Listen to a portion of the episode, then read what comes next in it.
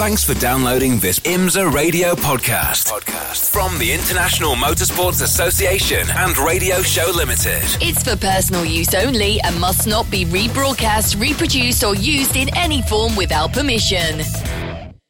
The European Le Mans Series on RadioLeMans.com. Well, hello everybody, and welcome along to our special programme looking back at the 2015 European Le Mans Series. I'm John Hindhaugh. Uh, you're listening to RadioLeMans.com, and it seems only yesterday that the season got underway at Silverstone on the WEC. Uh, support program, and yet, and yet, so much has gone on. Eh, you'll be delighted to know it's not just me waffling on about this tonight. In fact, uh, there's not very much for me to say this evening. I'm going to leave it to two far better positioned to speak about this championship and the performance within it, performances within it. Uh, and we'll start by saying hello to Johnny Palmer, our lead commentator for TV and radio for the European Le Mans Series. Hello, Johnny. A very good evening, John. Uh, this uh, it's it's. I mean, it's been a good season this year. You've seen all of it, and it's it's cracked along at a pace, hasn't it? Uh, very much so, yeah. I think even from the off at Silverstone, I've, I've caught up with that race again today to refresh my memories. You say it feels like yesterday, but so much happened just in that one race in isolation. There was contact that maybe we didn't want to see, but there was superb racing as well. There were safety cars, and you know, at one point Greaves seemed to have it in the bag, and then it took a fantastic drive from Jon Lancaster to come past two uh, of his opponents that he faced all year. Really, there was a little bit of contention, I suppose, with that contact with Tristan Gommendy, but it was looked at again by the stewards and judged to be a, a legitimate win. And, and Greaves were there or thereabouts throughout, but I created a matrix for the the final couple of rounds, and it was chopping and changing virtually every couple of laps. And uh, also reviewing the 2015 ELMS season will be Graham Goodwin. Hello, Graham. Good evening, everybody. And the season, the series itself, we do see this every year when we look back on the ELMS, but the se- the series is going from strength to strength. Now, we'll need to talk about where it's going next year because there's going to be some changes, but it's settled in to a really lovely pattern in the last couple of seasons, hasn't it, Graham? With the uh, I think we're all getting used to the slightly longer races.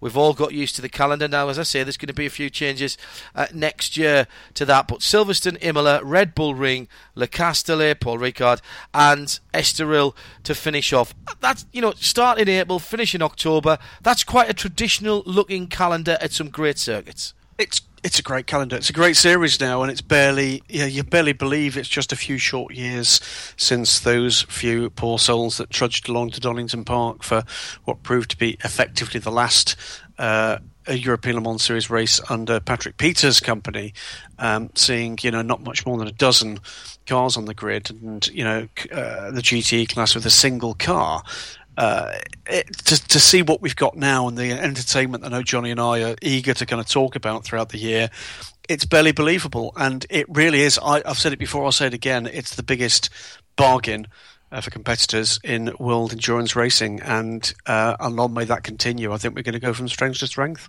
Yeah, can't disagree with that. At the end of the programme, gentlemen, I will be asking you for your drivers of the year in both GT and prototype categories, and also for what you judge to be the best overall performance of the year. Uh, and that could be a number of things. That could be a single stint from a driver, it could be a particular race performance uh, from a team, or an overall uh, for the season of a, a, team or someone who hasn't fit into your best driver category. So think on that, if you will, as we start to look in more detail, and we I think should start talking about the classes. Really, um, we'll leave the sharp end of the field to the end uh, of this. So let's go into the GTC, effectively GT3 standings now.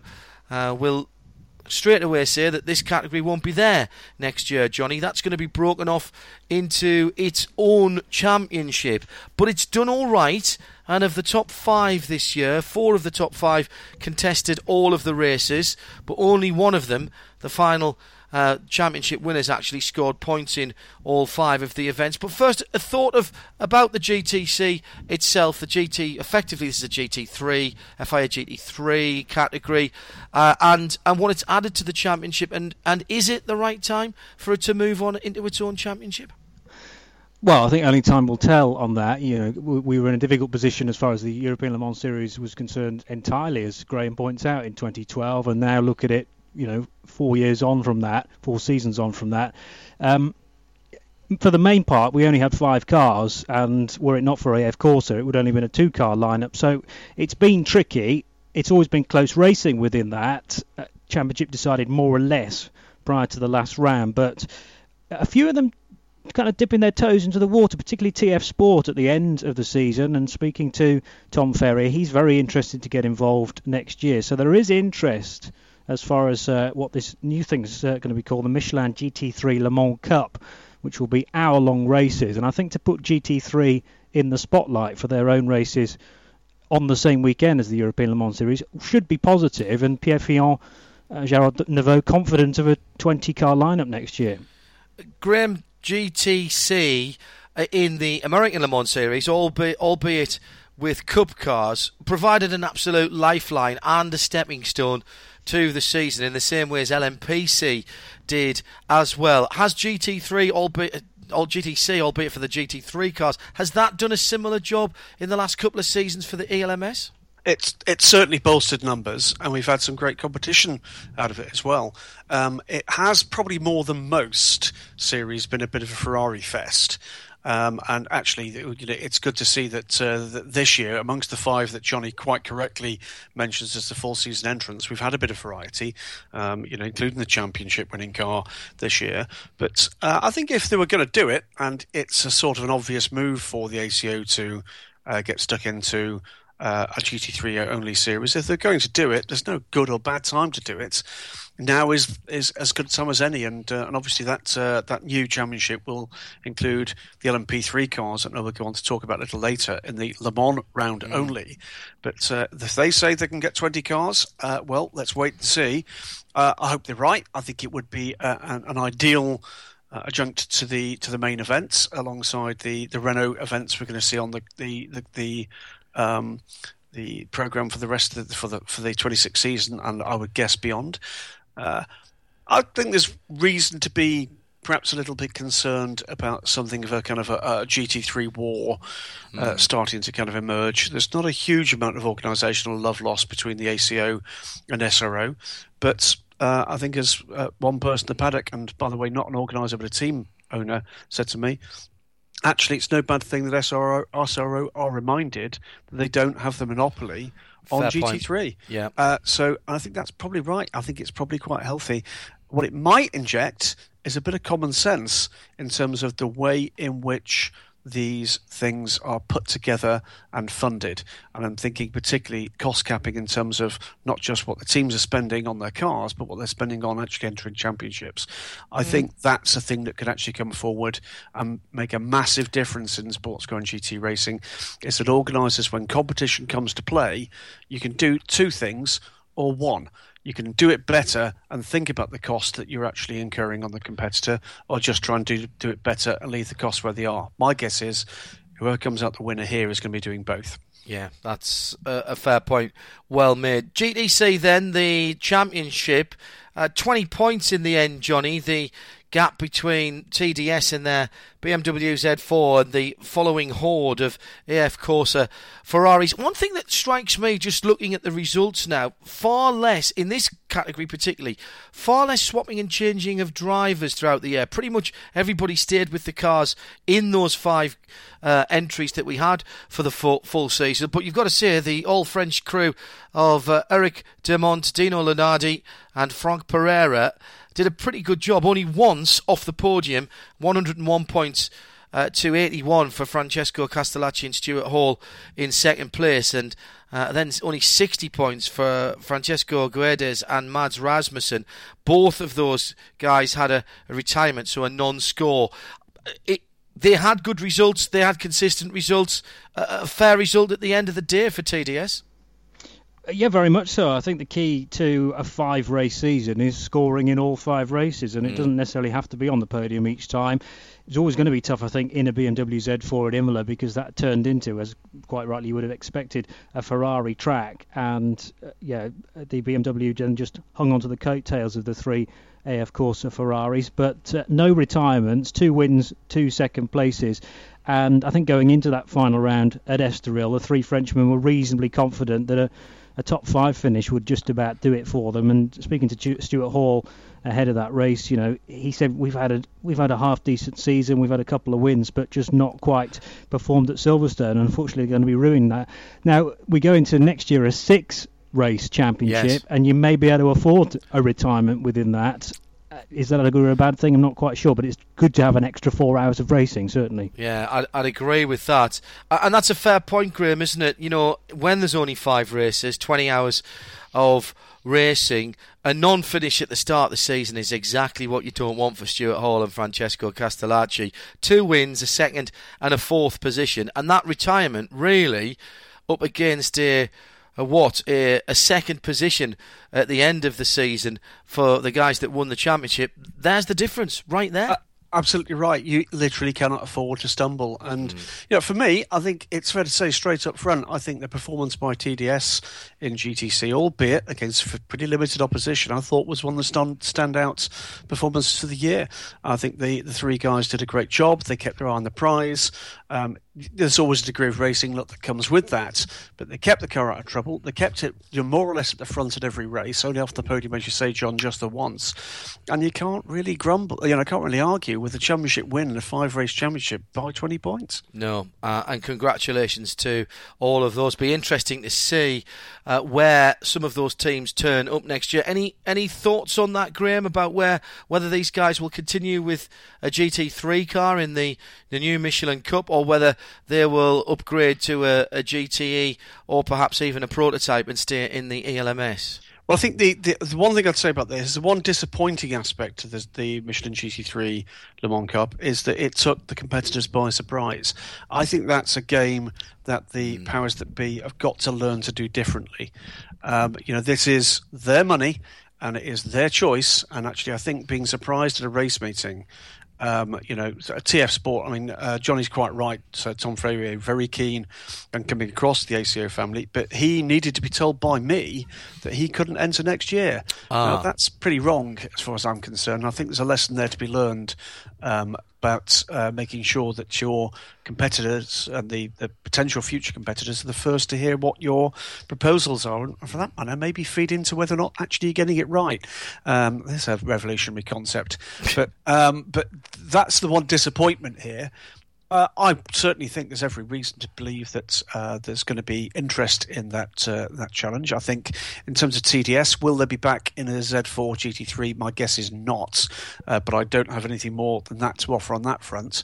Um, I just hope that we can find a way on the ladder for the absolute legion of people with GT3 cars in Europe and beyond yeah. to come and find a way onto the endurance racing ladder. In answer, by the way, to the question I'm asked every single time.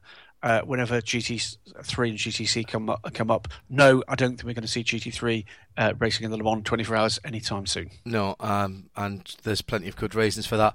That's the danger, though. What Graham's just mentioned, Johnny, that is the danger, isn't it? And you've been in the paddock with these guys all year. They've invested in a GT3 car they are in an ACO championship or have been this year, with potentially the opportunity to win themselves an entry at Le Mans, albeit not with that same car. But that is lucrative. And the issue is going to be that there are plenty of other GT races around the world and championships, or simply cherry pick one off races. And that could slightly backfire, could it not, on the powers that be for this championship. I mean, is is the race on Saturday morning at Le Mans? Do you think, from t- speaking to the guys in the championship, enough to keep those GT3 runners and cars in that uh, in that championship, at least in, in the support category?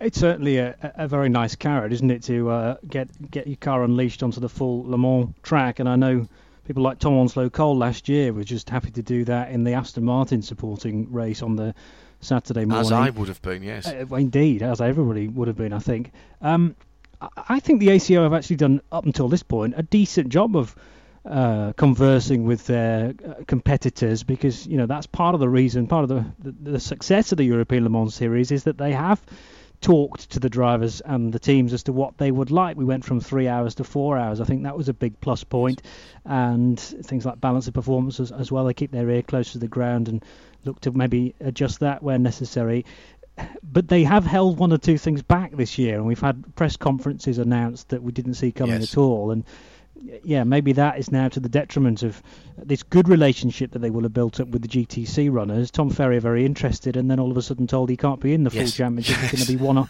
It's going to be two one-hour races next year. Oh, really? Oh, that's kind oh, of what we're doing oh. in British GT already. Uh, yes, um, good point. So, uh, yeah, it's difficult, and they, that might come back to bite them. However, you've got that brilliant mid-season race on the Saturday morning of Le Mans. Yeah, and that, that might be a big enough draw in itself. Uh, that was uh, Johnny Palmer. I'm John Hindhaugh. Graham Goodwin, editor of DailySportsCar.com, is with us as we look back on the 2015 European Le Mans Series season. We'll move to GTE now, the full ACO GT class.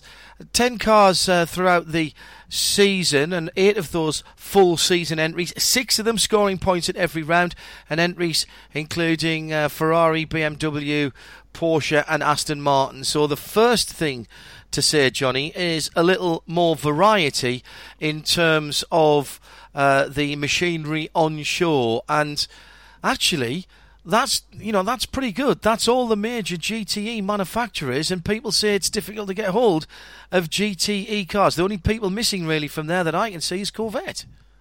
Yes, yeah. Sadly, we didn't have a big American muscle car at any point during the season. The Aston stepping in just for Estoril, and again, that was sort of a, an experiment. I think, uh, wondering whether they may do the next uh, next year's season. Certainly, Andrew Howard calling maybe retirement on British GT running as the outgoing champion and very much interested in racing a GTE car on the European stage. So we'll see what happens there as far as Aston concerned. But it, it was a Ferrari that was dominant. The BMW under another outgoing squad, Marc VDS, claiming they'll never race cars again. But they had a really strong end to the season with a second and a first place and ran it very close in the end after three fourth positions, so kind of weren't anywhere in the championship up until uh, the end of Ricard. And yeah, the, the Porsche had a good start to the season, first win for Gulf Racing UK. Mm. So the spread of success was pretty even across Ferrari, BMW, and Porsche.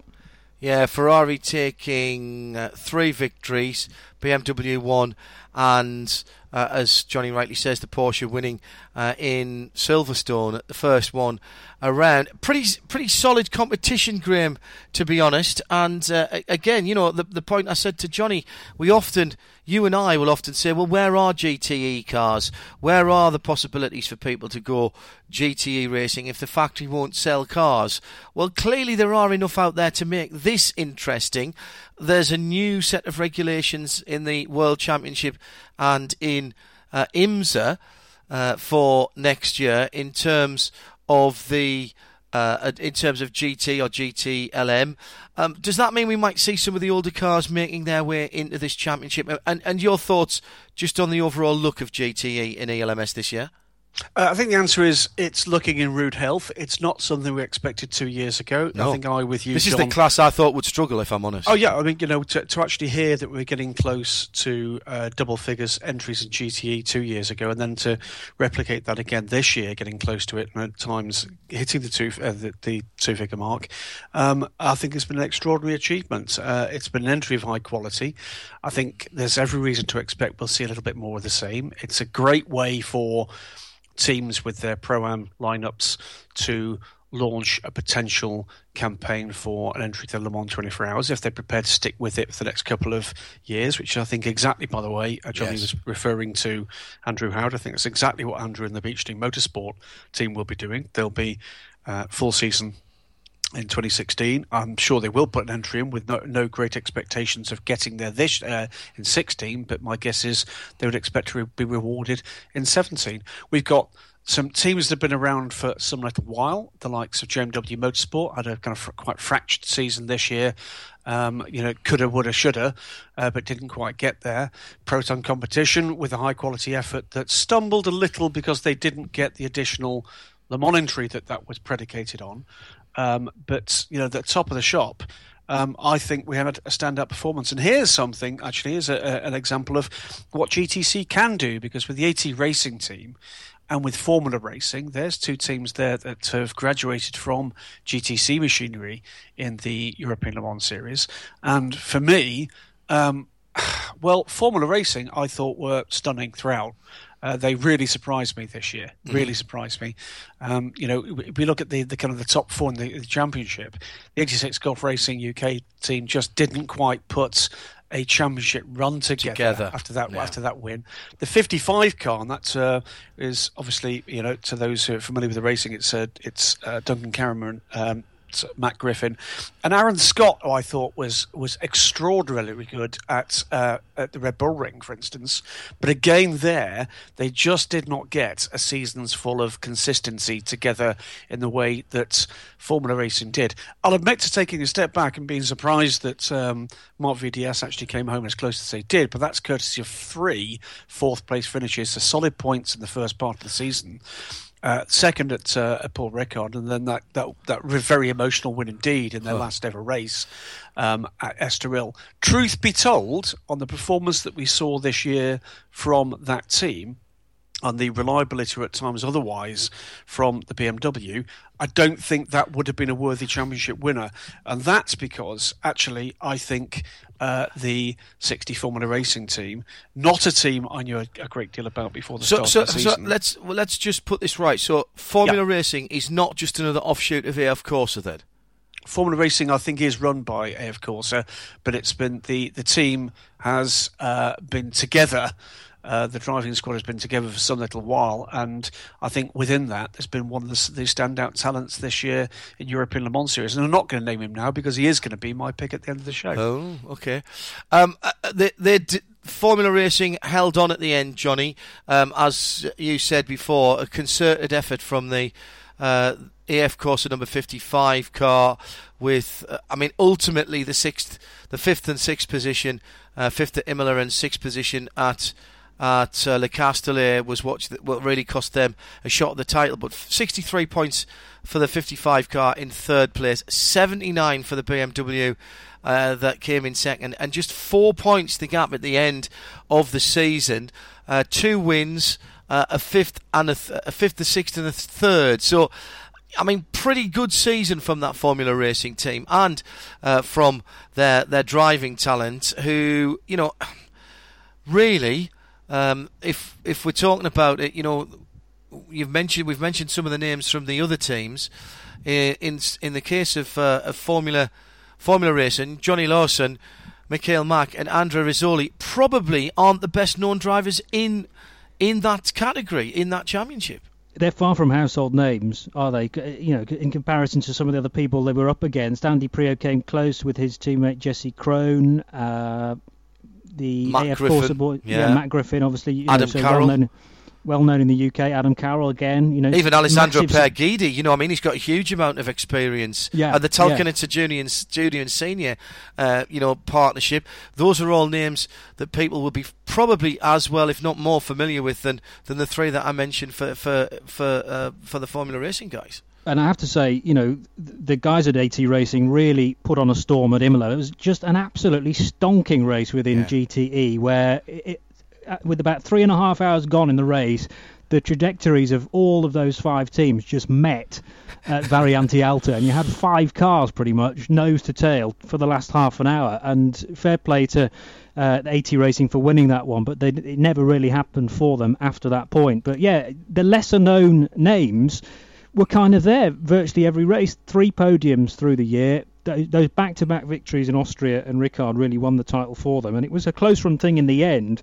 Uh, it was arguably more comfortable for them after rounds three and four, but uh, just a four points difference in the end between the 60 and the 52 squad.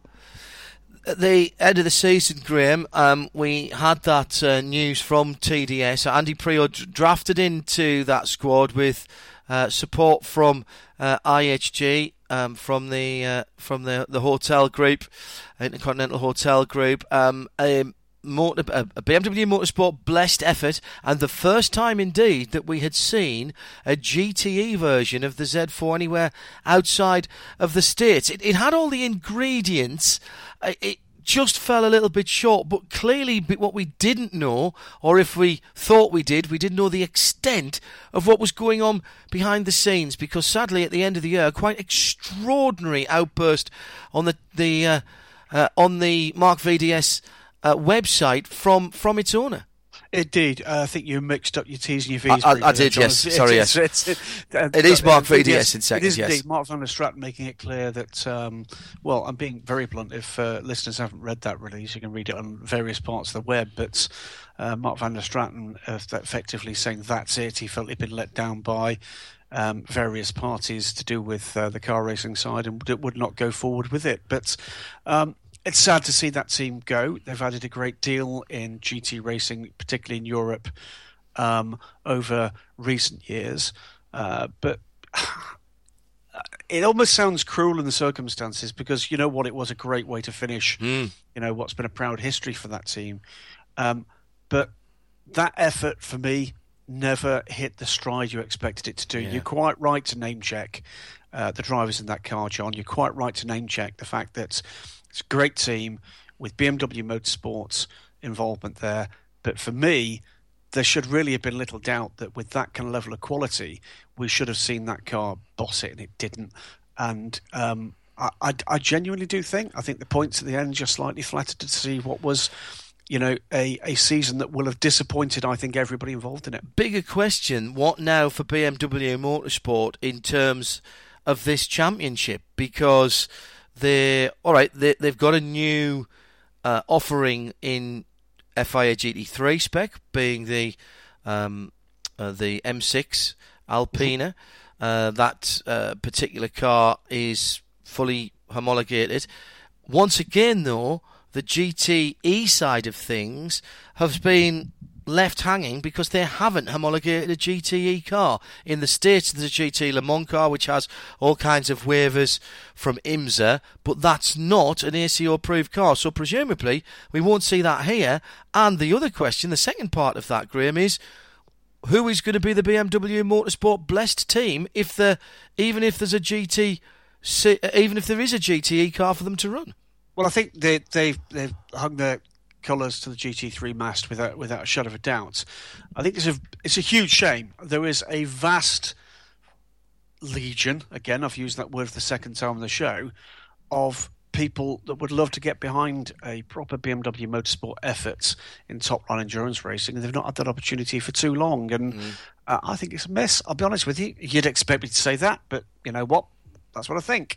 Is that I think if we did have any kind of prototype efforts uh, any kind of GTE factory based efforts in Europe and at Le Mans, I think it would find a huge fan base. And uh, I'm here to say that I think it's a mistake on BMW's part. Um, with with you know on that front a slightly underwhelming response to the opportunity. Mm. Interesting for me if you look at the finishes that they had in terms of their average finish, their average finish is a third. Yep. Um, if you look at the guys who won uh, 9, 10, 11, uh, 16, their average finish is just over third. Yep. Um, and yet they won the championship. Uh, but the problem is, John, that for third you get 15 points, correct. and for a win you get 25. So the point being two, you, two wins. They had two I mean, wins. That's exactly it. I mean, Johnny's entirely right. In a five race championship, you've got to score and score consistently. But if you have the opportunity to push for the win, then it makes sense to do so. And I think that's the point. There were races this year where it was blindingly obvious that BMW did not have that opportunity, whereas the Ferrari did. Mm. And that's what ultimately made the difference. And they did that not just because they've got a very strong car. We know all about the uh, Ferrari 458 uh, GTE's uh, career, an astonishing career it's been in international motorsports. Uh, but they did it with, uh, you know, I think some kind of pretty undiscovered driving talent. A, quick word, Johnny, if we may, about the third place team of Duncan Cameron, Matt Griffin, and, and Aaron Scott. An average finish of fourth over the, over the season gives them third in the championship. A little way further back in the points, the fifth at Imola and the sixth at Le Castellet at Ricard, uh, really hurting their championship chances. That's a solid team, a team that we've seen, particularly with Matt and Duncan working together in the past. Aaron Scott, a good addition to that team and gaining some more experience for, for that British driver. And, I mean, not unfair to say that that was was kind of being run as an adjunct to a, a British GT uh, campaign, and you know they they did a pretty good job. A very good job, yeah. I think Aaron Scott was welcome to the fold, and I expected him to be sort of somewhere between Griffin and Cameron's talent. That's what proved. But he, he had some outstanding races. I seem to remember one. I can't remember exactly where it was now, but that car was put to the back of the grid and Aaron Scott drove to the front of the GT field, and it didn't take him very long to do it either. And then he I think that was the Red well. Bull Ring. That was the best finish of the season in second. I remember listening to you and Bruce commentating about that. I was away somewhere. Yeah. Yeah phenomenal stuff. And then you know he handed the car over to to his co-driver in a in a perfect position, and they only lost out on the lead of that race. I think with two or maybe even on the final lap, two laps to go, when uh, it all kind of came to a head at turn two, and uh, the car was spun around in the end. Um, and it rejoined in second position. So but they only lost out effectively there on seven points when you compare 18 to 25. Still wouldn't have got them the title or anywhere mm. close to it, so they mm. can't just blame that one incident. But yeah, I mean it's an extension of uh, a great relationship that was was born in the British GT Championship. Duncan Cameron, I think, continues to get quicker. Namely, he's a, a businessman, a very successful one, but he gets yeah. And my and bad, better. he didn't do uh, he didn't do British GT, but as you say, that was it was born in the British GT Championship. That Absolutely relationship, correct. yeah, yeah, yeah. Uh, and I, I, just think it's, it's it's good to see what can be done with a good set of people and uh, and a bit of determination. So GT uh, champions then Johnny Laursen, Mikkel Mac, and Andrea Rizzoli. And uh, again, Graham, I'll ask you about this. What do we know about next year for Formula Racing? Uh, AF Corse, Gulf Racing, AT Racing. Who are we going to see back next year? And what of JMW Racing? Well, JMW certainly been looking for an opportunity to step up to the WEC. That's gone quite quiet. But I have zero doubt we're going to see uh, Jim McWhirter and his merry gang back again in international sports car racing. Whether or not it's in Europe or on the world stage remains to be seen. Um, the other name that we are most certainly going to be seeing for the full season is Beechdean. Uh, they will be there in uh, the ELMS with Andrew Howard's new uh, or new to him, uh, Vantage GTE. That, by the way, is the same car, albeit with the uh, the 16 bits taken off. That uh, the pictures, the first pictures of the, the 2016 Aston Martin Vantage, because the second time in Beechdean Motorsports history, Andrews bought the Aston Martin racing development car. Uh, so Ooh. they'll certainly be there. I think we're going to see a bit of a reshuffle all round uh, with GTE. Uh, my guess is we might see a couple of teams stepping up from GT3 slash GTC. There's going to be a lot of Ferrari 458s yes. available, and we might. And that's I a good car. It's a well proven car. car. It's still a fast car. it's a great car. car. You know, let's not forget, John, uh, if it weren't for a broken wheel in Bahrain, that would be a three time World Championship winning car. True. Um, and yet the, the okay, it's an if, it's a but, maybe, but I think for me, when we at some point in February get to hear what the European Le Mans is going to deliver with full season entry, uh, I wouldn't be remotely surprised to see an entry of five and I wouldn't be remotely surprised to see an entry of 10. And I think it's all going to come down to who can get their ducks in a row and get those programs together. It's a tricky, it's still a tricky time, particularly when you're dealing with a Pro Am formula, which in the European Le Mans Series, LMGTE, remember, it's not Am or Pro, but it runs to Am regulations. Yeah. Um, but uh, it's a tricky time to actually find guys who are prepared to pony up that kind of money. I do think it's an important category, uh, and I'll bring Johnny back in on this as well. And I'll tell you why because it is one of the few places where non-professional drivers can go and drive a GTE car uh, in multi-class racing and win. Uh, and win, yeah. Yes. Uh, and you know, I think that first of all, the experience level of a Johnny is important, but everybody likes to win. There's no full pro category. Uh, it gives the opportunity for some pros to get a bit of extra work, and fitting in five or, or six extra championship races is, is, a good thing to do. But also, I just think you know we some of the names we've been mentioning there. Look at the, the confidence that they've been able to gain in their in their driving career, if you will, as a non-pro driver. I think I think it's essential that it's kept pro am and it's kept in the championship. Yeah, um, we've mentioned Duncan Cameron. There are plenty of other people whose main career is away from motorsport, but they like to experience racing five, six, seven weekends a year, and they get to do that, you know, with not full commitment to a, I don't know, 20 weekend season or something like that. They also, though, get to, to partner someone who's very, very quick, and they can offer advice then.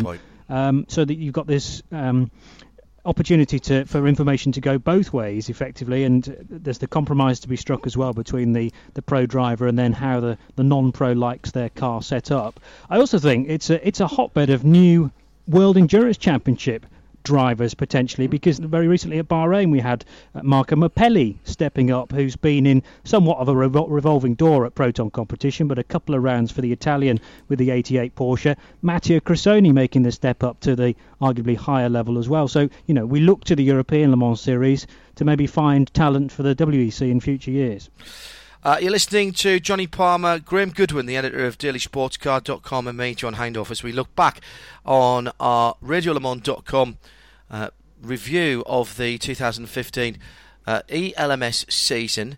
An addition to the championship this year was the new ACO category of Le Mans Prototype 3, LMP 3, and up until the end of the season, uh, that was the uh, sole bailiwick of the Ginetta LMP3 car, a single Ligier JS P3 coming in at the end of the season for Graff Motorsport and coming in with a bang, claiming second position in the season finale at Estoril. Graham Goodwin, first of all, and there's quite a lot to talk about about LMP3 here, but let's talk about the positive side of it and the start of the championship with uh, Lawrence Tomlinson's Ginetta company adopting the formula early and getting the cars out for the first round at Silverstone. Four cars out. Extraordinary achievement to have done that, and for all of those four cars to have run pretty much faultlessly at Silverstone back in April.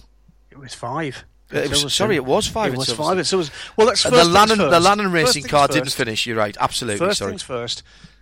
It's not our way, your way, to pat yourselves on the back, but yeah, it was Le Mans that got the story first. Um, this 10 to 15 car commitment from Ginetta, I'd ask him twice. they have delivered on. I had to ask him twice because I thought I I thought I'd misheard down the telephone line. Well, okay, we'll come to the other side of that story, of course, a little later. But but to get five cars um, in a brand new, completely unproven class on track and remarkably reliable. Actually, I think the Lanan car completed half distance. John will, Johnny will correct me if I'm wrong, but all the other cars to the finish, I thought was a pretty remarkable achievement. Mm. And you know, whatever has happened since, at some point, my advice to our friends, and they are our friends at the ACO, is that somebody should drop Mr. Tomlinson a line and say thank you very much because that's launched a quite extraordinary success story at the moment with LMP3. And without that commitment, I don't think it would have happened. I really genuinely don't. So, first things for first, that was a pretty extraordinary. Um, uh, achievement from the, the boys and the girls at Garforth in Yorkshire. In terms of the car, it took time to hit its stride. It was very, very new. It wasn't showing the kind of pace that uh, the design kind of uh, promised. Uh, the biggest wrong turn, by the way, uh, through to the mid-season was there is no way that the car in its current spec should ever have been the car that was taken to Watkins Glen for that IMSA test. Agreed. That was a massive mistake by all concerned, and they should have waited until the close season to take another look. And that probably has killed LMP3 for some time in North America. Uh, there are cars in North America, but they'll be taking part in things like the NASA series and, and other racing rather than being part of the IMSA package. And I think that might ultimately prove to be a wrong turn. However, for the European Le Mans series, I guess to be blunt, it was a story of ultimately three cars, arguably four. uh, you can't get away from the fact that it's. Uh, I mean, Imola and Johnny can talk a bit more about Imola because I wasn't there. It's the one that I missed, um, and about the events there where Team LNT basically melted down. But to be blunt, it was all about Team LNT for almost the whole of the season, and and in particular, it was all about the number three car um, from LNT, and in particular, it was all about the speed of Charlie Robertson and the emerging skills of Sir Chris Hoy. Mm. Um, behind them, you know, we had a bit of a revolving door uh, at the in the number ten, uh, the number two car, but finally scoring a win at the final round for Gaetan Paletou and Mike Simpson. But uh, Team LNT, I think, did an extraordinary job if there's controversy attached to that, it's the fact that you've got two factory cars in what's meant to be a customer series. But putting that aside, because of course this was a proving year, the car by the time it finished the year was leagues different from what yes. we saw at the start of the year, and that set up the opportunity for Jacques Nicolet, for others too, with the Adess and uh, the uh, Ave we haven't seen and the Dome we haven't seen yet to enter the marketplace. And I can tell you, um, I, I, was at uh, Dunlop Test in Bahrain uh, on the Monday after the race, John, and confirmation from Jacques Nicolet officially for the first time 30 cars sold. 30 cars sold for the Ligier. 30 LMP3 cars. LMP3 cars. Oh my goodness me! Uh, of course, they won't all necessarily go into competition. There'll be some of those going to track days, and they'll be spread all over the world. But even so, that's interesting. I expect to see. I expect to see a grid next year because that's going to be the next question you ask me of ten LMP3 cars. Wow, Johnny, uh, just the three for the full season, of course, but they did. I mean, they looked right, they sounded right. They, as Graham rightly said, they they got quicker through the the the season as people uh, learned them. Um, a, a, decent addition, and I mean, it was a learning season for everybody. But the the racing at times was was actually pretty impressive. It was. Uh, I think the, your point about them sounding superb, you know, struck me on the first day I heard them going round at Silverstone, first uh, weekend of the season, that 5 litre V8, unmistakable, uh, not quite the same as the Nissan that's run in the P2 cars, but uh, impressive numbers for a, a, a, category straight out of the box, really. They look the business, although as they were travelling around, I always thought they were sort of sagging a little bit in their mid-drift, but that uh, look of the car was refined through the year. They got more reliable as well, and uh, actually the reliability generally was pretty good, as you, the point you make. Five cars started at Silverstone, and four of them finished. The other one did just about make uh, half distance, and it, uh, you know, this championship's always needed a sort of class B within the prototype element of it. We've had Formula Le Mans, we've had Prototype Challenge, and LMP3 is the next iteration of that. And if what Graham says is correct, 10 cars next year, that is mouth-watering stuff. Uh, and you know, again, you've mixed with these guys through the years. A very interest uh, through the season, very interesting uh, mix of people in the car. So Chris Hoy, obviously taking a lot of the headlines and a lot of the media interest, uh, the the non-automotive or motorsport media interest because of who he is, and this is a a genuine attempt by Sir Chris Hoy to have a second sporting career, isn't it, Johnny? Oh, very much so, yes. And, uh, you know, it's not just the European Le Mans Series that he does. He still competes in radicals in other championships as well. And I remember having him having great success at the Red Bull Ring only the weekend before ELMS went there. I think he took two wins then and then came back for a, another victory a week later. So, yeah, uh, he's as competitive as ever. He may be.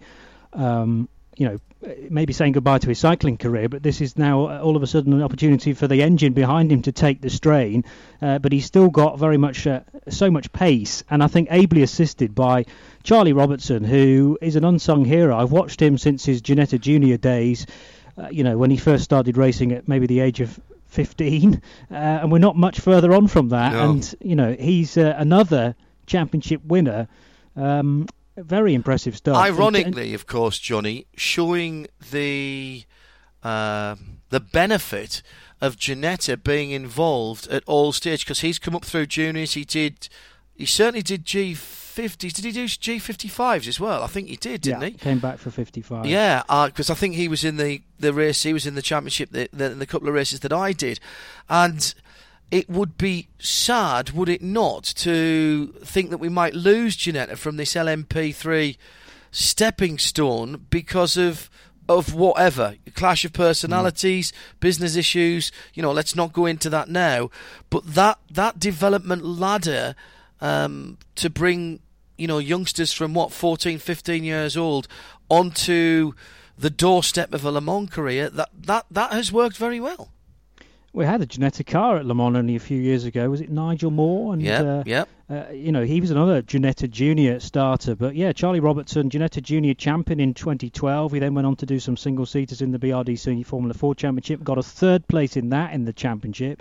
Then he was GT4 Super Cup, the ones you raced, he was the champion of that in yeah. 14 and is now another champion in the European Le Mans Series at LMP3 level. So that's three championships in four years. He's a real talent for the future, and as you say, one to blossom from the from the program in Leeds kind enough to help me with my data as well. Uh, I don't think I was any threat to him whatsoever, even with his uh, even with his kind uh, points. Gaetan, Gaetan Paletou, the Frenchman Graham, who's come up through the uh, Nissan GT Academy, he looks the real deal as well. Michael Simpson, we know all about, but nice to see some new names in there as well, um, giving uh, LMP3 prototype and ACO rules racing um, a little bit of a go, and, and that's exactly what this category is all about.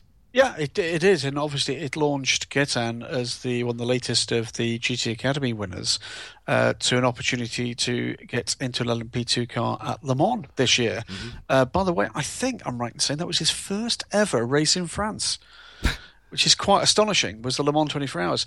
Uh, but yeah, I mean, what we've seen are teams and drivers putting a toe in the water. And that's what this is about. This is about an aspiration to improve the craft, to improve your skill set, to move uh, into and through LMP3 onwards and upwards, whether or not it takes you to GT racing, whether or not it takes you to LMP2 and beyond.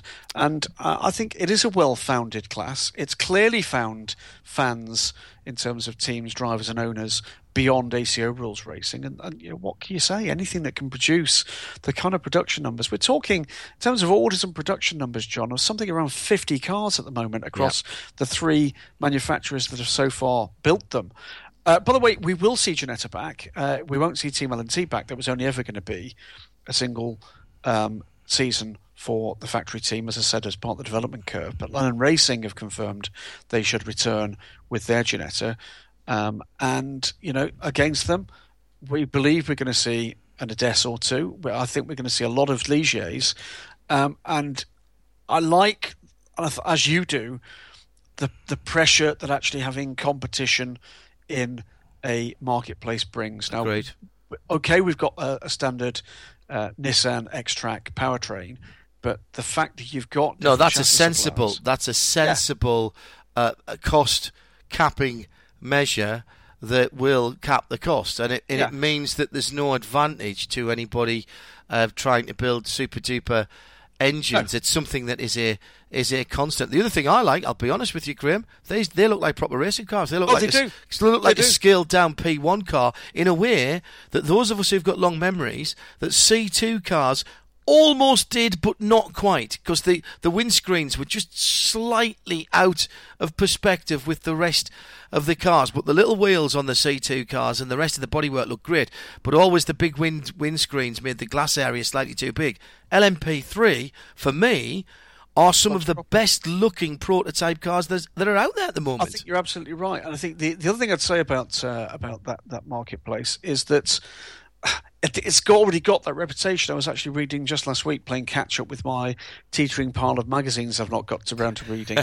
um, and I think it was Andrew Frankel, Motorsport magazine, test drove uh, Alicia, uh, Alicia, a Ginetta, his first ever sports prototype that he'd ever driven.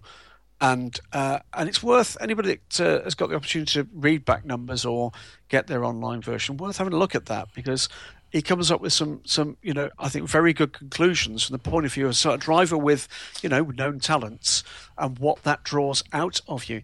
There is one refinement I'd like to see next year, John, mm. and that's around. And I'd be keen to hear, hear what uh, Johnny. I mean, I know what you're going to say. You're going to say pit stops, pit stops, aren't you? It is, yeah, yeah. and and uh, you know for the correct reason because we've got some fairly inexperienced teams at this end of the, the marketplace.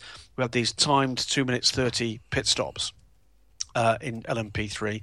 As the cars developed and got quicker, they were regularly able to deal with the GTE traffic. Um, and I just wonder what Johnny thinks about that. Yeah, Johnny, two minutes thirty on a pit stop. Uh, it was mandatory. It was for safety reasons, but does it look a little too cautious now?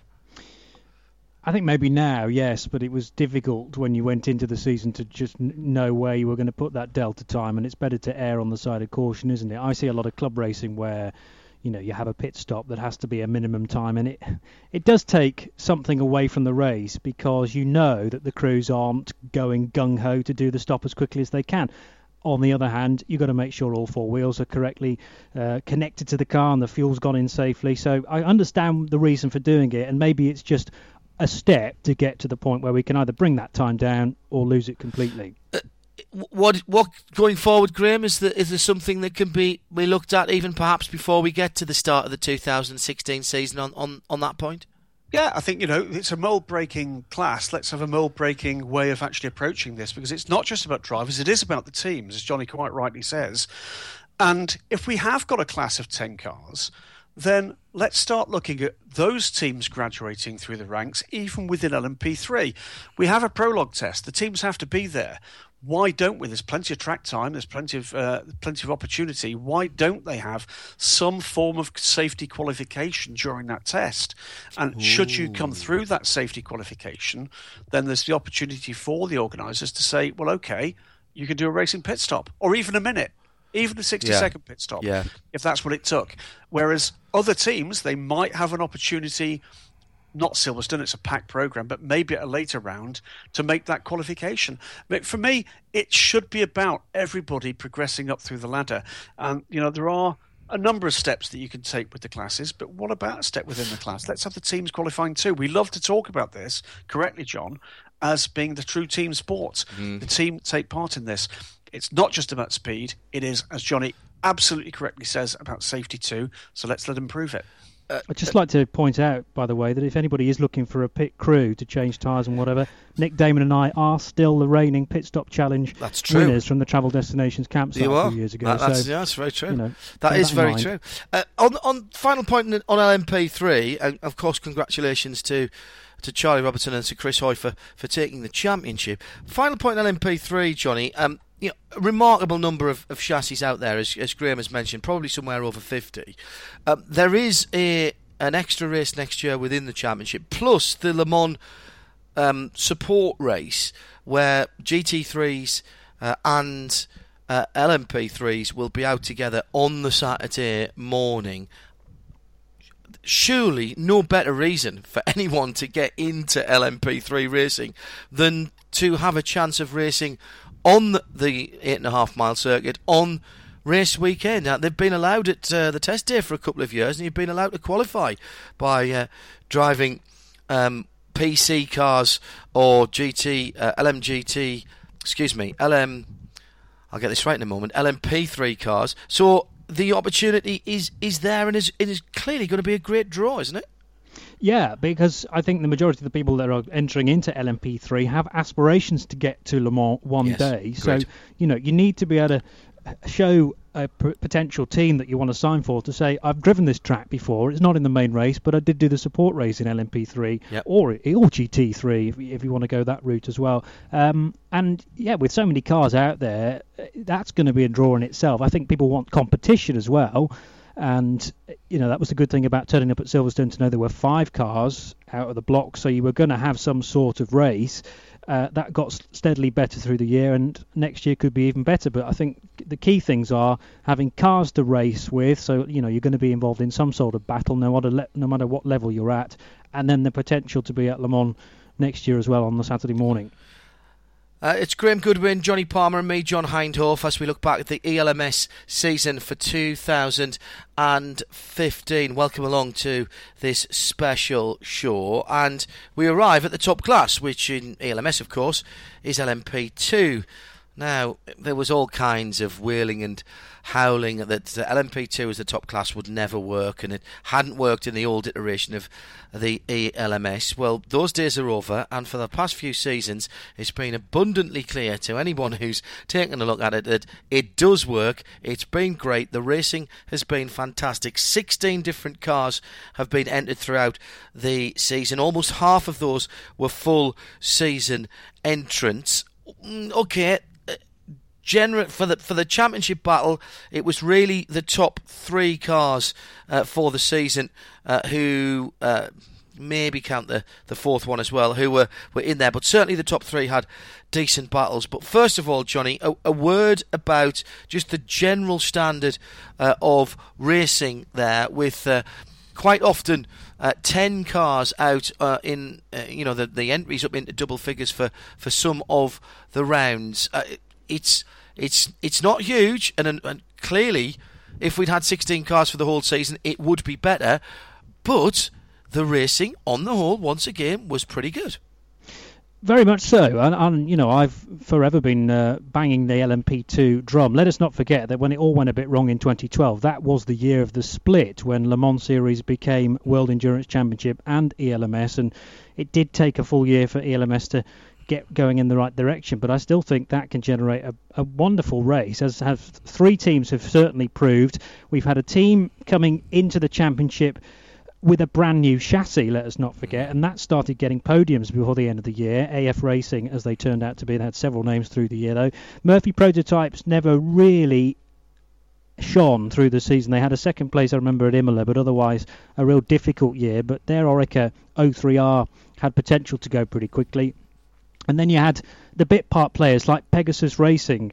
Um, some superb meetings for them, but again couldn't sustain it across the full year. And then other teams that came in part way through, Algarve Pro Racing, uh, some teams that we lost part way through as well. So there were people that maybe didn't have the, the finances to commit to the full year. The ones that did and did all five races are right up there in the championship. Yeah, yeah. Uh, it's a difficult time for anybody, Graham, in LMP2 because much documented on this channel and on Midweek Motorsport. There's a new set of regulations coming, and not all of the chassis that are out there and, and the um, and and none but one of the engines that are out there at the moment will be uh, eligible for the brave new world of LMP2 racing in 2017, and yet we have still had variety with one, two, three four, five, I suppose six, with the different iterations of uh, Ligiers, Morgans, and Orecas, um, along with the, the Gibsons and the BR01. Six different chassis out there. I want to talk about the BR01 because this is very interesting. SMP racing, AF racing uh, at various stages of the and season. AF Corsa, actually. Uh, yes, and indeed, AF Corsa. But not with the BR01. I mean, you know, we, we talked a lot in the WC broadcast, John, that you and I and the guys have done um, about uh, Tequila Patron ESM and their season of variety, but perhaps missed here is that there's a team that's raced under three different names with two different cars um, in five races. Yeah, um, it, it's an tires. extraordinary. With two different tyres, as Johnny P- pipes uh, in. quite right, absolutely right, Johnny. Well done. Yeah, absolutely. I want to talk But- about the BR01 Yep. be- because of the situation um, with the 27 regulations, the 2017 regulations. And as Johnny rightly pointed out there, as he was talking about it, by the end of the season, the AF car, got a second and a third. Uh, before that, SMP at Red Bull Ring had had a third with that car. Here's a car that has been built purely with the thought of of getting into this and the WEC Championship with the thought of making customer cars and for whom there is now no future.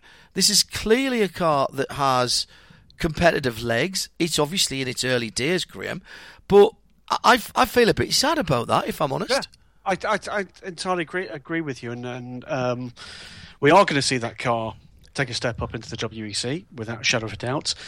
Um, better still, but perhaps strangely, they're building new cars to that uh, to that specification. There will be five chassis by the time we get to next year. Of course, at least one of those will be a spare chassis, but they are actively looking for customers in the LMS. The car will, of course, remain uh, eligible in the Asian Le Mans series for another couple of years beyond that. And of course, uh, it will be eligible here longer than it is in the WEC, which is the point I was I was trying to get to, Graham. Yeah, and I think you know it, it's a shame because we like to see variety, and there's no doubt in my mind whatsoever. I had a chance to have a very good look at that car, and it's it's a work of high quality as you'd expect from Paolo Catone, who lest we forget, and I think I'm right here. Certainly, Peugeot 908 is on his CV, yeah. but I'm pretty certain that the original Courage chassis that now is, um, the, I think that's his as well. Ooh. I think that's his as well. I mean, extraordinary uh, body of work from Paolo Catone. But even if you started and finished with the Peugeot 908, for for a, for a guy capable of producing a car that was an Audi beater, and lest we forget, we tend to focus a lot on Le Mans, I know, but you know, you and I, John, will remember and remember vividly um, just how many times Audi's rear end was handed to them by Peugeot yep. in thousand kilometer races. Yes. So you know, this is this is I, I think it's one to watch they're very, very serious about it. I think you're going to see those cars racing in an extraordinarily different number of races next year. Certainly in the Rolex 24 Daytona, they're going to take a look at that. And my guess is there's a shadow plan to see whether or not something more in the States for you to talk about on IMSA radio. Um, but ELMS, they they tell me they have strong prospects for customers in the LMS. We know already that one of those that won't be going forward, because he's told me that, is Greg Murphy at Murphy Prototypes. He intends to stick with the faithful old Oreca. Um, but in this championship, uh, in the LMS, in that championship in the LMS, but um, we may very well see uh, those BRO ones. And it will be the cars that we've seen this year because the new cars will be for their WEC program uh, back in the LMS, and I think that's a great thing. Uh, let's talk about some of the drivers in those teams, uh, Johnny, if uh, if we may, and um, the Murphy prototype guys with the Oreca and the Nissan, Michael Lyons, Nathanael Berthon, and Mark Patterson. Um, did all the races, but three retirements really uh, not helping them in their championship uh, challenge. Um, but a, decent team that seemed to gel quite well. No doubt by the way, that Mark Patterson is a very, very good non pro driver. Michael Lyons will drive anything, and some of his performances in uh, classic machinery is quite extraordinary. Uh, Nathanael Berthon, the interest there for a lot of people. One of the new breed of drivers coming from GP2, GP3, for whom sports car racing may be a larger part of their career than they might have first expected, Johnny. Yeah, um, someone who maybe has hit a bit of a, a buffer perhaps in single seater racing and realised that there's plenty of work out there if you can drive a prototype quickly. I don't know whether he's given up entirely on uh, GP2 and then potentially Formula One after that, or whether you know sports cars is definitely the way he wants to go. But he's very very quick. Uh, there was an issue at one of the races this year though where he had some kind of eye infection, mm. and uh, both Michael Lyons and uh, the American, who's Mark uh, Patterson. Mark Patterson, thank you. Right. were worried that they'd have to do this, the, the the one race just with the two of them, and then Nat was able to actually, in the end, get in the car uh, for the final stint. But Mark Patterson, just, I mean, he threatens to retire every single year yes, and keeps going. Yes, and, he does. Uh, he, he, started some races on the front row and kept the car up there. You know, yes. there's no hint of it uh, fading at all. He's able to mix it with some of the really quick people in this championship, and uh, yeah, I mean particularly impressive around Imola. So they've actually got a decent mixture of experience, speed, um, blind faith sometimes. Michael Lyons is just uh, he's a great guy to talk to, and he's just as infl- as flamboyant in the car as he is uh, when you have a chat to him on the sidelines. For, unfortunately for him, he had a monster shunt at Ricard this year at the end of the Mistral Straight. I think that was down to something failing on mm. the car when they were in a good position, and it was another retirement. And sadly for Murphy this year, retirements have been a, a constant theme. Uh, just uh, not time to talk about everybody, unfortunately, Graham. But I just want to to pick out uh, a few other people. David Markozov, uh, Maurizio Mediani, and Nick Minassian uh, recently seen uh, in the car in the FIA WEC. But good to see uh, Nick Minassian. Markozov's an interesting character, and uh, he has Im- impressed me. Viktor Shaytar was out in the championship as well. But I want to ask you about what of Krohn Racing? Tracy Krohn and Nick Johnson sixth in the drivers' championship, and their Ligier JS P2. Well, the big man can get in it. It's run with the Judd 3.6 V8. Uh, where are they next year? Uh, not a clue. I think is the honest answer. Yeah, I, and that's I, I, worrying, isn't it? Yeah, one quick correction. It wasn't uh, Maurizio Mediani. It was Mikhail Aleshin. Yes, sorry, uh, but the, those and, yes, and, yeah, and worth mentioning, yeah, because I think he's a man with a ser- with a serious future in sports. Well, uh, he he's somebody I was going to talk about when we get to the next uh, the next because he was with Kirill Ladygin, wasn't he? But yes, sorry, that that car, uh, Markozov and Minassian yeah. um, with uh, Aleshin who'd, who'd come across. But the fact, Graham, that that Tracy Krohn, for whom this championship might have been put together like a very expensive bespoke suit, because there's a busy man who tried the WEC, didn't have the amount of time to travel the world and do three or four day meetings. Um, however, for whom a two day meeting and a four hour race five, six times a year plus Le Mans which you know for them all in Europe, travelling back to the States, can pretty much with the time zones get back, uh, if not the same day, certainly not far off it, to be at his, his, his desk earning the money um, on the Monday morning. This championship's made for him, and yet we don't know what he's doing, and, and that is a worry to me. Uh, yeah, I, I think is that fine. the championship or is that just Tracy no, and the that's? Tracy. I think that's just they've right. just got to make a decision on, on what the, what the way forward is going to be.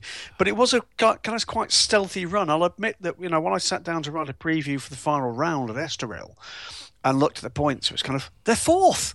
You know, and in a championship yes, that's featured mm. up to eleven cars, um, that was a surprise. Well, Estoril's their worst race of the season, eighth position. And, and, and in fairness, you, you, I'm afraid, have to lay that at Tracy's feet because he had an absolutely awful opening uh, opening stint the race with. Jo- Johnny, didn't he spin two or three times in the first couple of laps? He spun at the first corner. He spun at the second corner. I think. Yeah, yeah it was. Yeah. Uh, it, wasn't his finest hour. It's fair to say, and then it was left to the other chaps to try and recover that situation.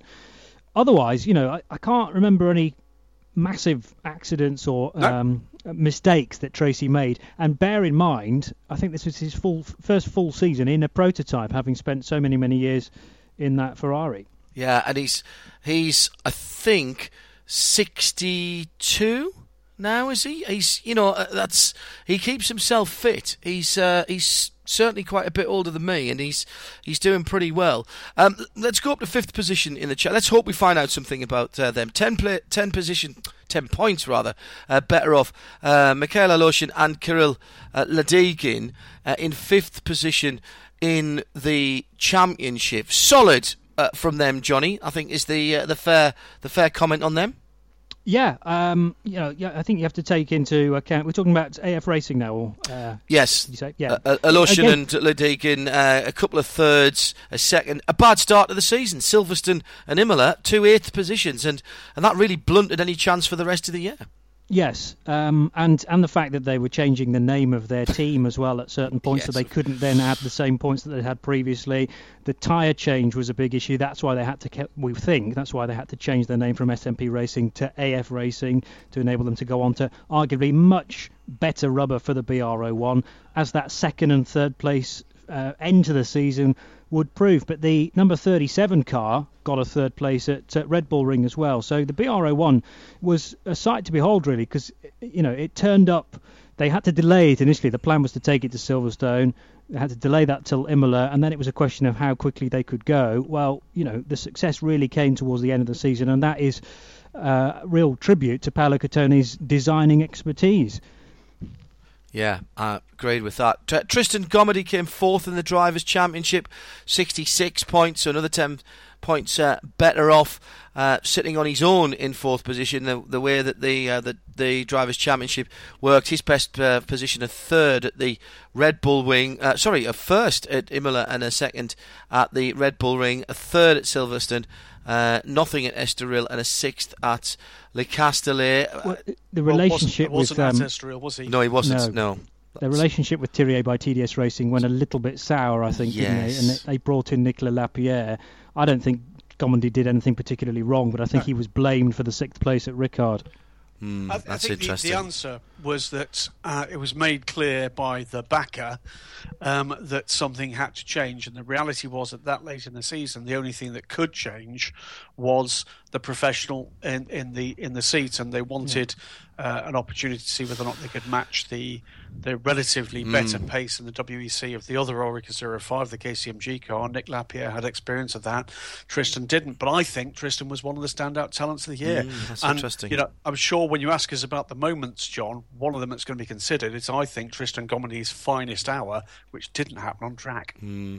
Uh, we'll come to that later on, along with GT and prototype drivers of the year and the overall performance of the year from both uh, Johnny and Graham Goodwin, who are my guests as we look back on the ELMS season for 2015. But now it's the top three in the championship. Uh, third position for Filipe Albuquerque, uh, Simon Dol- Dolan, and Harry Tincknell, 89 points. And it should be pointed out that the top three at the end of the season was separated by four points, and at various place, uh, p- positions through the Estoril race, I think we had pretty much all of the three of them were leading the championship at one stage. It was quite a remarkable uh, final race, and uh, Johnny it was it had been building to that for the whole season, hadn't it? And you know the the guys from Jota Sport, uh, you never count them out. Started the season solidly with a second, a third. Their only race of the season at the Red Bull, then a third and a first in the five races. Now, for most people, that would be a decent season, and yet third place in the championship. Yeah, and I just cannot stop thinking about what happened in Ricard because they really shot themselves in the foot Yes. by miscalculating how long Albuquerque was in the car. They won that race on the track, Mm-hmm. and you know that would have given them uh, ten more points, and they would have won the championship far more convincingly. But in the end, they were docked two positions. It was a third place finish at Ricard, and it all came down. It was great for us, for the spectators and commentators alike, because we then had this battle involving three different teams. And as you say, the yin and yang of the race meant that I think each of those squads at one point led the points championship. Hmm. Cannot knock Jota's qualifying expertise though, because remember four of those 89 points came from being the quickest car on Sunday morning. Yeah, good and it wasn't always Tincknell in, in this case. I think Albuquerque got at least one, possibly two of those fastest laps to put it at the front of the grid. Now, Graham, we've documented on Midweek Motorsport the fact that Jota uh, are uh, looking at other ways of bringing driving talent through. Harry Tincknell, obviously former single-seater driver, and has been uh, through the hands of of Jota Racing. The uh, what would I call it? Partnership, I suppose, with uh, with Ardent uh, is uh, very interesting indeed. It won't be the only names to come into LMP2 that we would normally associate with single seater racing, even single seater racing at the highest level, uh, and more of that. Uh, I'm sure if you haven't already heard, you uh, uh, will have heard what we've been talking about recently on Midweek Motorsport ultimately, will Simon Dolan, who you know is the driving force behind that team, Sam Hignett obviously for for Jota, but Simon for the uh, the driving talent there, will he be disappointed in the season? Will he feel that that's one that's got away from the from the squad? Three hundred percent, and he blames himself for almost all of it. I can tell you. Um, I think Simon has got a very sore rear end from kicking himself. Uh, but the, uh, the conversation, I actually, uh, I actually prompted the conversation by contacting Simon after Estoril and said, "Look, you know, he, he- for those that didn't see the race." The rain came, Simon leading the race and in good position for the title, hit the uh, the kind of wet track first and took the uh, the Gibson into the gravel, and that lost effectively lost the race there and then. Uh, he will not. Uh, you know, he will blame himself for that, no doubt whatsoever. My view is it could have been anybody, uh, but uh, he sets himself the very highest, Highest of standards. standards. Agreed. And in one regard, and it's it's degrees here. In one regard, that sometimes can be Simon's slight undoing because he is never satisfied with the extraordinary level to which he's developed as a silver driver. He wants to be as close as he possibly can to the pro drivers, and sometimes, just sometimes. that's the kind of area where you get a kind of percentage issue and a mistake might come out. But uh, I, I, uh, I'm in awe of what Simon as a gentleman driver has achieved uh, and continues to achieve. He will be back. I'm utterly delighted to be back. He'll be back in, in the Gibson in the ELMS next year. I can think genuinely, and I don't say this lightly, of no team and no driver that deserves a title in this series more, simply because of the way they approach it, what they brought to it, the standards of excellence, etc. Um, I look at that points table, and in truth, I can't believe the third. Yeah, I really can't. Well, and, you know, it's it's it's it, they were that good this season. Well, wor- it was worst, just those couple yeah. of errors that, that actually got the better of them. Worst finish to fourth. Um. Second worst finish was two thirds. One of which, as Johnny rightly documented, was uh, for effectively uh, a miscalculation in process. Uh, in second place, just uh, two points better off, uh, Ludo Badey and Pierre Thiriet. We've mentioned Tristan Gommendy being part of those through the first four rounds of the season, joined by Nico Lapierre for one of two wins. Estoril, the final round, they'd also won at Imola. Um, but it was that result at Le Castellet, Johnny, that really ultimately, I mean, it stands out when you're looking just starkly at the figures. Third, first, second, sixth, first. Uh, it just stands out like a sore thumb, that sixth at Le Castellet.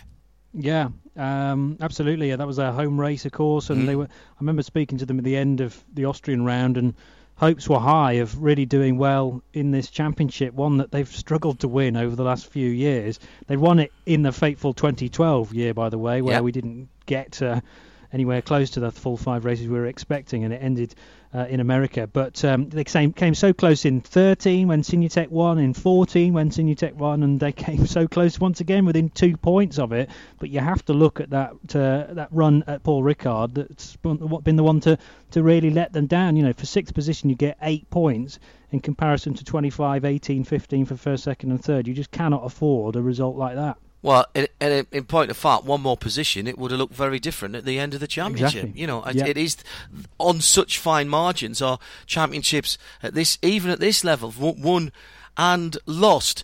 Uh, ultimately, of course, we congratulate Gary Hirsch, Hopswies, Jon Lancaster, and Bjorn Verdheimer. Truly uh, European, Swiss, British, and Scandinavian entry. 93 points. Uh, start of the season brilliantly with a win at Silverstone, as Johnny rightly said, in somewhat controversial circumstances, with a very robust piece of overtaking by Jon Lancaster, which I'll say now, no disrespect to Jon, I said it at the time, I'll say it now, I think it was extraordinary that that didn't get called uh, by the stewards. Their, their bad patch was Imola and Red Bull Ring, Graham, two fourth positions there. But then, you know, if you're going to win a championship, you've got to be strong when it counts.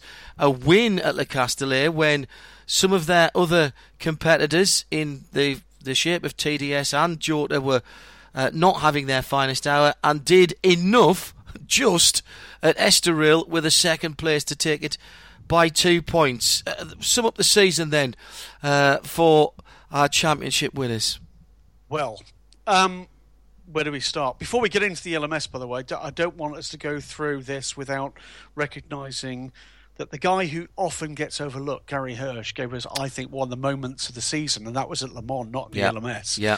And uh, at some point, someone will write a book about some of the extraordinary goings on in the background there. Uh, but Gary, um, an absolute sportsman, and I think he's, drove, he's driven beautifully throughout the season. So well done, Gary Hirsch.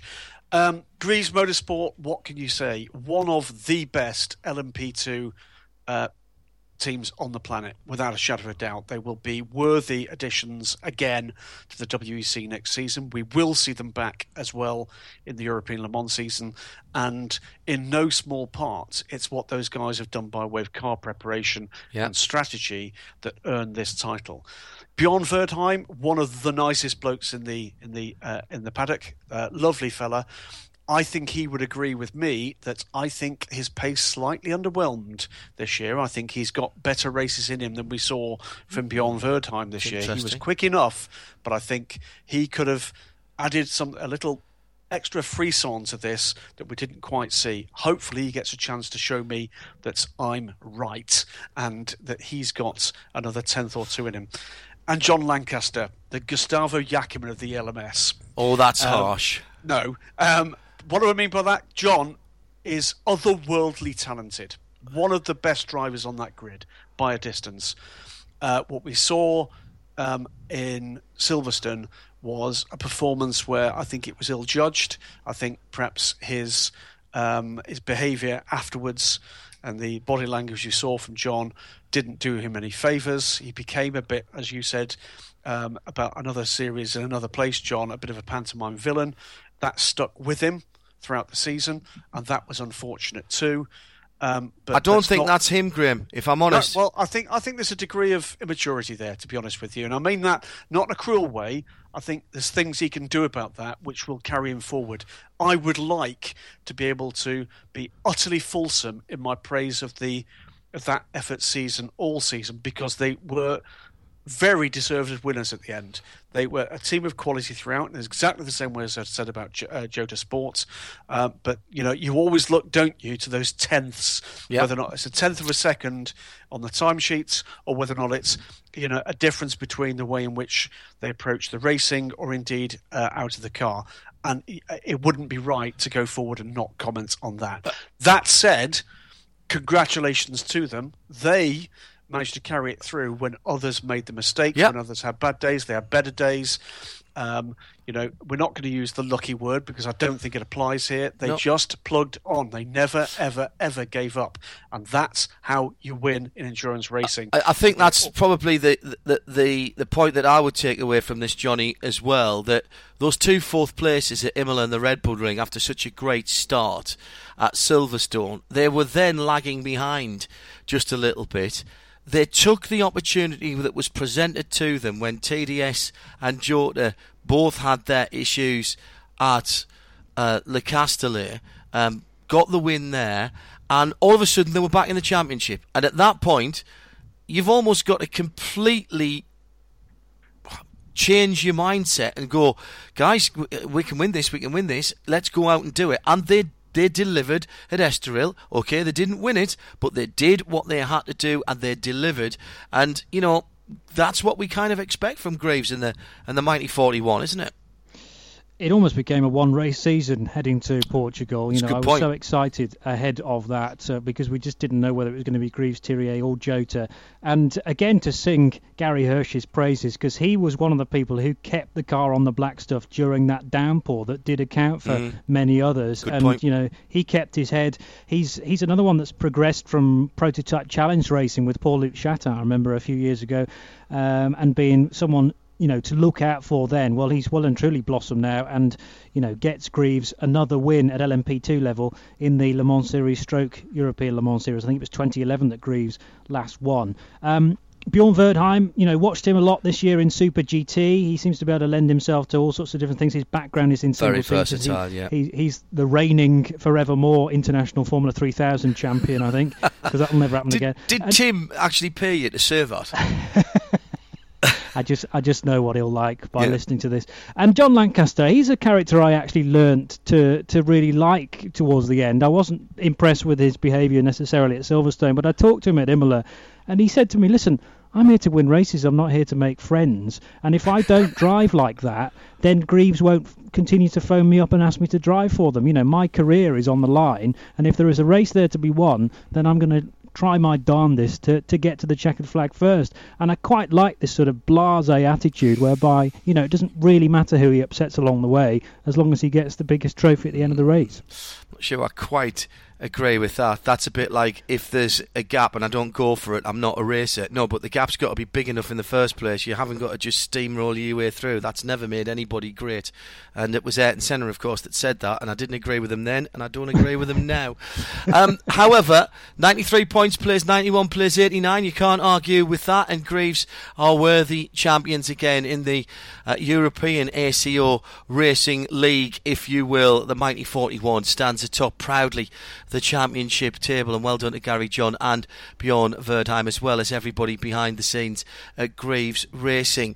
Not quite it though, from our look back to the 2015 European Le Mans Series season here on RadioLeMans.com going to ask about drivers of the season. They may come out the same because they they haven't conferred during this. They're not in the same place. So let's go to Graham first for his GT driver of the 2015 uh, ELMS season. Graham.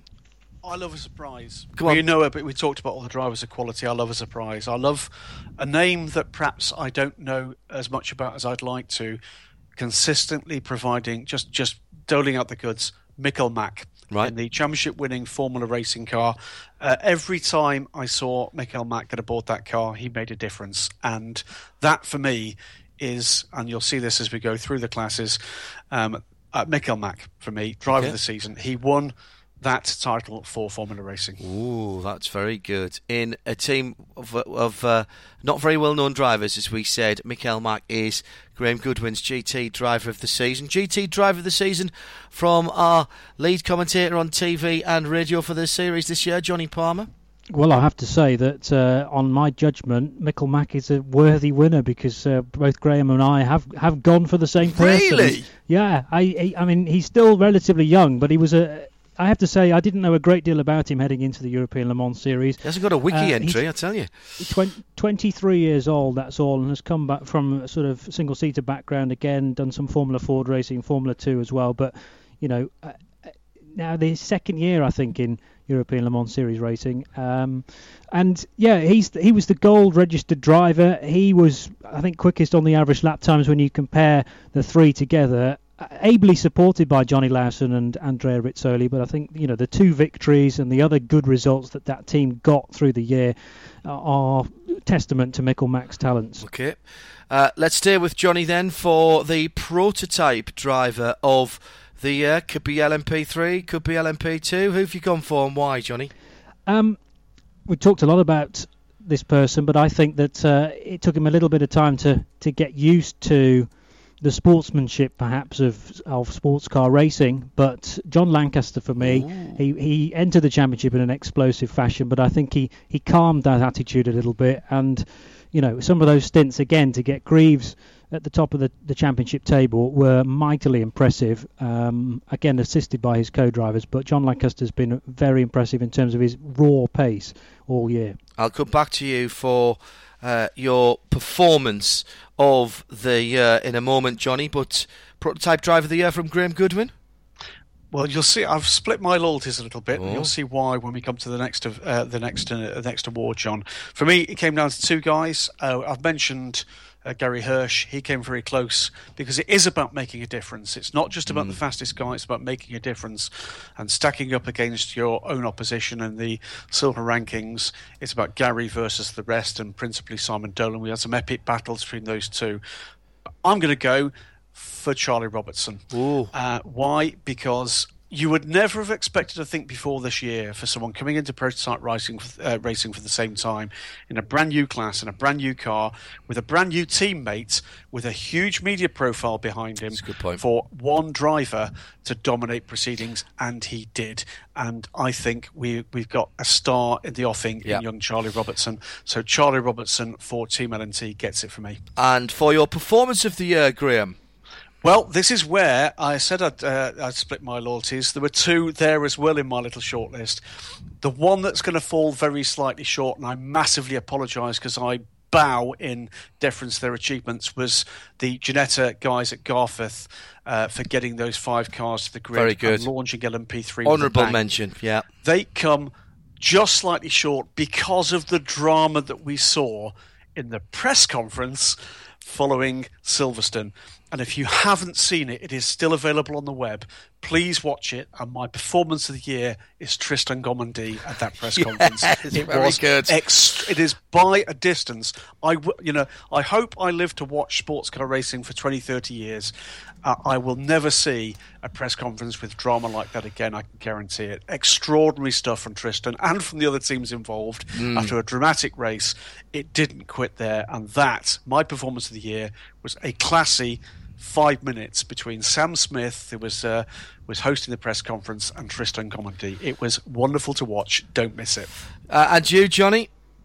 Um, I, I, want to just sing Leo Roussel's praises because oh, yes, he had an yes, absolute yes. sublime stint to start the Ricard race. He started on the front row, on the front row, I think, but kept with the leaders pretty much all stint. And a silver graded driver. Again, I didn't know a great deal about him or quite as good as he was, but he just falls short to Aaron Scott's brilliant run from the back of the field to the front of GTs in Austria. That was excellent stuff. Yeah, and superbly uh, described by you and Bruce, who have done sterling work uh, throughout the season. Johnny, thank you very much for being the voice of the European Le Mans Series this year and anchoring it for both TV and radio. The good news is that there's an extra four hours of racing in the championship next year, plus, of course, that. Uh, champ- non-championship battle at Le Mans for the LMP3s and the GT3s as well, which I'm sure will get Johnny and or Bruce involved in during our coverage there as well. And of course, uh, it's back at Silverstone as the first round once again coincides with the opener for the FIA World Endurance Championship.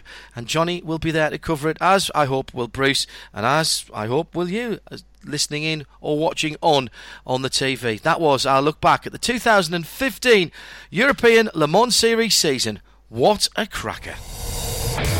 This program is a Radio Show Limited production. Tell your friends there's more at radiolemans.com.